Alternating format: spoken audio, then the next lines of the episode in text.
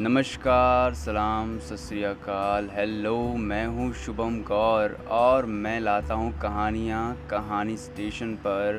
मैं कहानियाँ सुनाता हूँ दोस्तों, अगर आप भी कहानियों के शौकीन हैं, आपको कहानियाँ सुनना पसंद है तो ज़रूर आप मेरी कहानियों को सुने।